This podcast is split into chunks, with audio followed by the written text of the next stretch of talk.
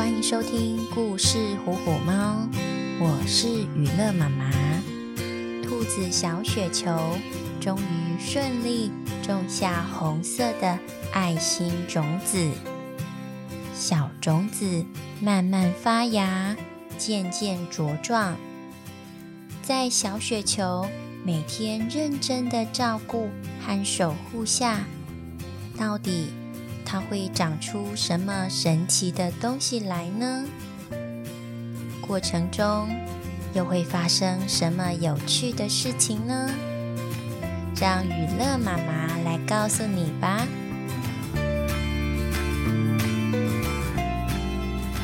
几个月以后，红色爱心种子长成了一株藤蔓，上面挂满了。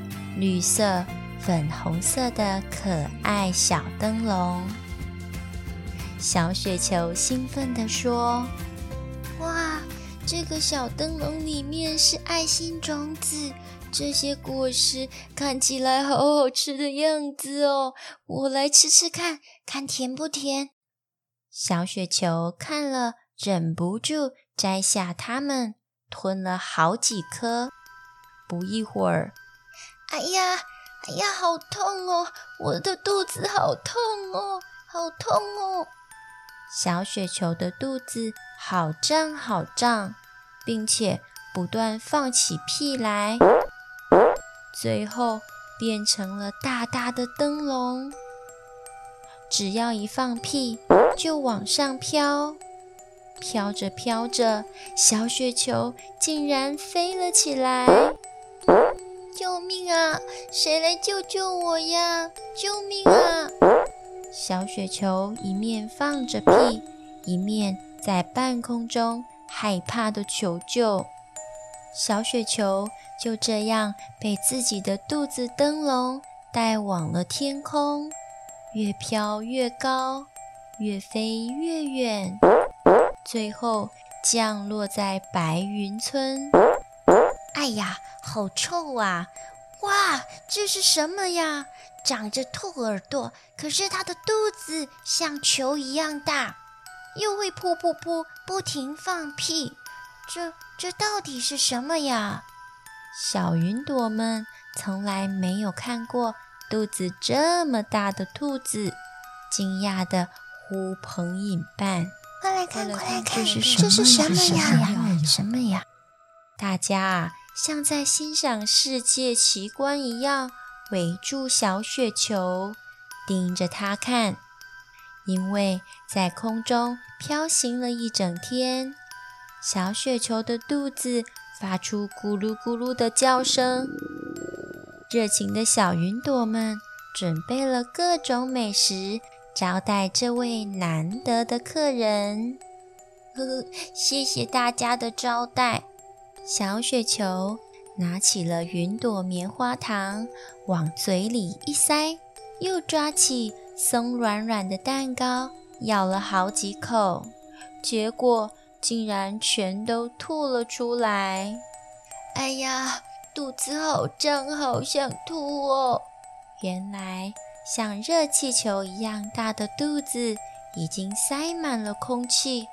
完全吞不下任何的食物，又饿又胀，屁股又不断噗噗作响的小雪球流下了无助的眼泪，不知道该怎么办才好。这时候，嗯，我有个办法，你愿意试试吗？白云村的卷云长老走了出来，小雪球擦了擦脸上的泪水，用力的点点头。长老说：“你去找猫头鹰博士帮忙吧，他喜欢旅行，去过许多地方。”懂的事情最多，也许他知道怎么让你恢复原状。你现在看起来又累又胀，就请小云朵们聚集成一张白色飞毯，让他们载你一程吧。小雪球激动地向卷云长老道谢：“谢谢你，谢谢卷云长老，谢谢你，谢谢卷云长老。”就搭乘着白云飞毯出发寻找猫头鹰博士，穿过了高山，越过了草原，抵达猫头鹰博士住的孤寂森林后，小雪球奋力爬了好久，才爬到他的家门口。小雪球使尽了最后的力气，用力地喊着：“请问，请问，猫头鹰博士在家吗？”树洞里传来了打呼声。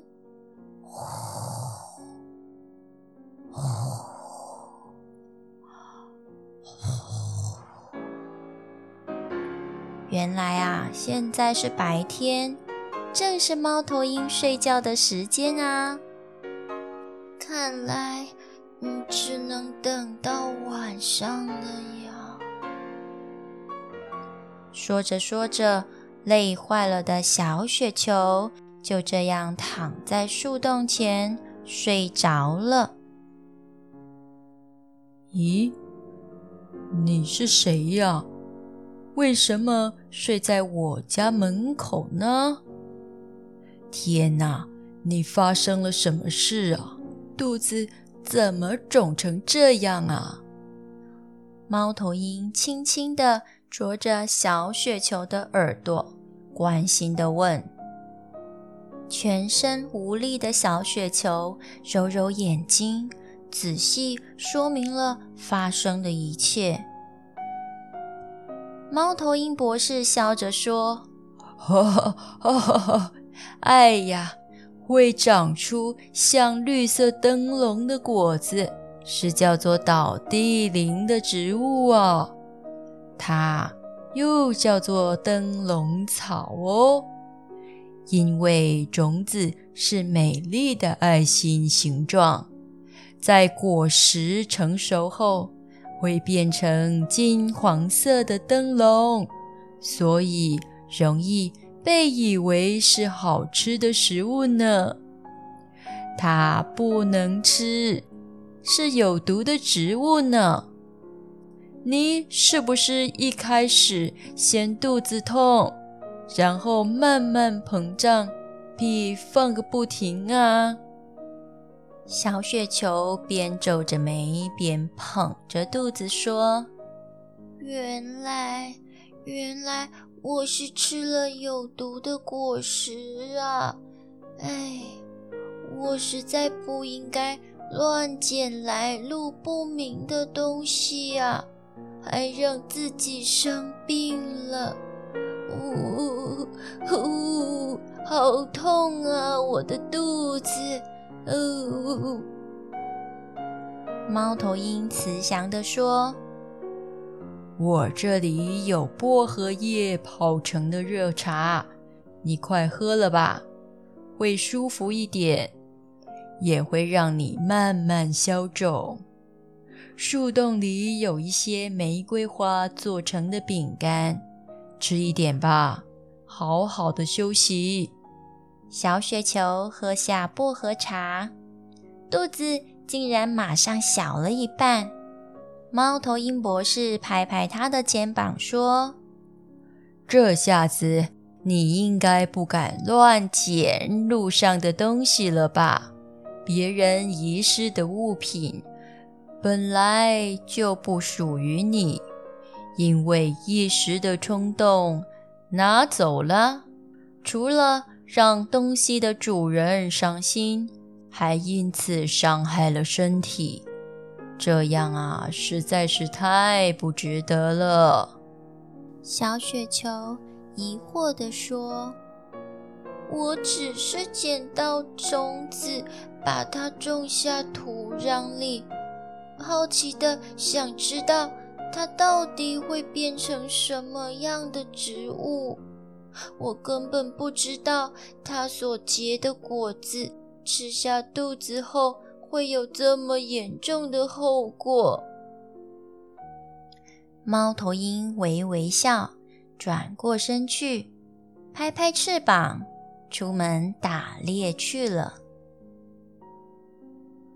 几个礼拜之后，小雪球的身体恢复了健康。他跟平常一样认真种菜。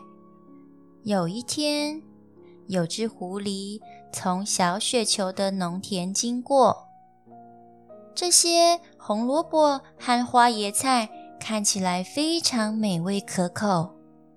狐狸就拿起了一颗在路边的花椰菜，往自己的袋子里放，因为小雪球正在准备将田园旁的马车拉过来运货，远远就看到这个狐狸在偷拿他菜园里的菜。小雪球生气的大喊：“小偷！你这个小偷！你怎么可以偷走我的蔬菜呢？小偷！”狐狸满脸问号的说：“这颗花椰菜是我捡到的啊，为什么这样说我啊？吃一颗花椰菜有那么严重吗？不需要这么生气吧？”然后一脸不在意的甩头跑走。这时候，小雪球才明白，拿走不属于自己的东西后，可能会让东西的主人不愉快，也可能带给对方困扰。隔天，小雪球主动去鸭子皮皮家和松鼠碰碰家拜访，承认了是自己捡走红色爱心种子，也对自己向大家撒谎的行为道歉。对不起，皮皮，我不应该拿走你的东西，还欺骗你和碰碰的。而那株倒地灵呢？它结了满满的心形种子，只是它不再是红色心形种子了，而是由黑色包裹着的白色爱心种子。小雪球懊悔着无法还给皮皮一模一样的种子，于是难过的哭了出来。皮皮温柔的安慰他：“小雪球，你别难过了。其实啊，倒地灵的种子本来就是黑皮白爱心呐。”那是我的阿嬷涂上了红色口红颜料，才会变成红色的爱心种子啦。我觉得你很勇敢，做错了事情，勇敢地承认自己的错误，我们都原谅你了哦。也因为他勇敢地承认。碰碰和皮皮就原谅了他。天空很蓝，云很白。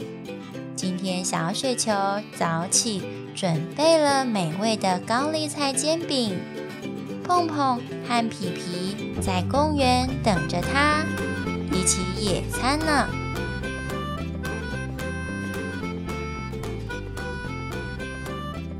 小雪球在路上捡起了别人遗失的物品，占为己有。事后知道了主人是谁，并没有归还。如果你是小雪球，有没有更好的处理方法呢？兔爸爸曾经告诉小雪球，在海边捡到贝壳是可以的。那为什么在书店捡到铅笔就不行呢？好让人疑惑啊！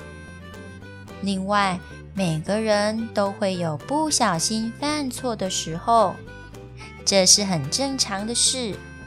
这表示我们还有许多事情需要再学习、再进步哦。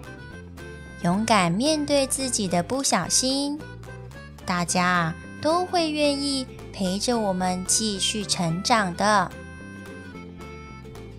而上集中提到，兔爸爸在海边捡贝壳，雨乐妈妈认为我们应该要尽量避免哦，因为啊，我们的世界景色是由生活在这里的每一个人所形成的哟。如果每个人都随手带走一枚贝壳，抓走一把白沙，那美丽的沙滩还会是它原本的样子吗？大自然的主人是它自己，海边的贝壳属于海洋。偶尔因为台风或潮汐而冲刷到海滩上，所以贝壳们也会有机会再次回到海中。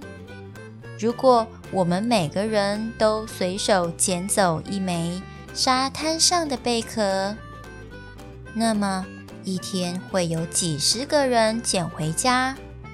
全世界那么多沙滩，一年下来就会有几百万个贝壳消失，而海洋中需要贝壳当家的动物们就没了家。也就影响了他们的生活了呢。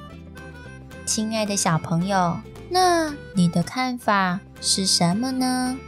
最后，我们想想，捡到不属于自己的东西和偷东西有哪里不一样呢？欢迎大家动动脑，分享自己的看法哦。谢谢你的陪伴和收听。我们下次在故事里见喽。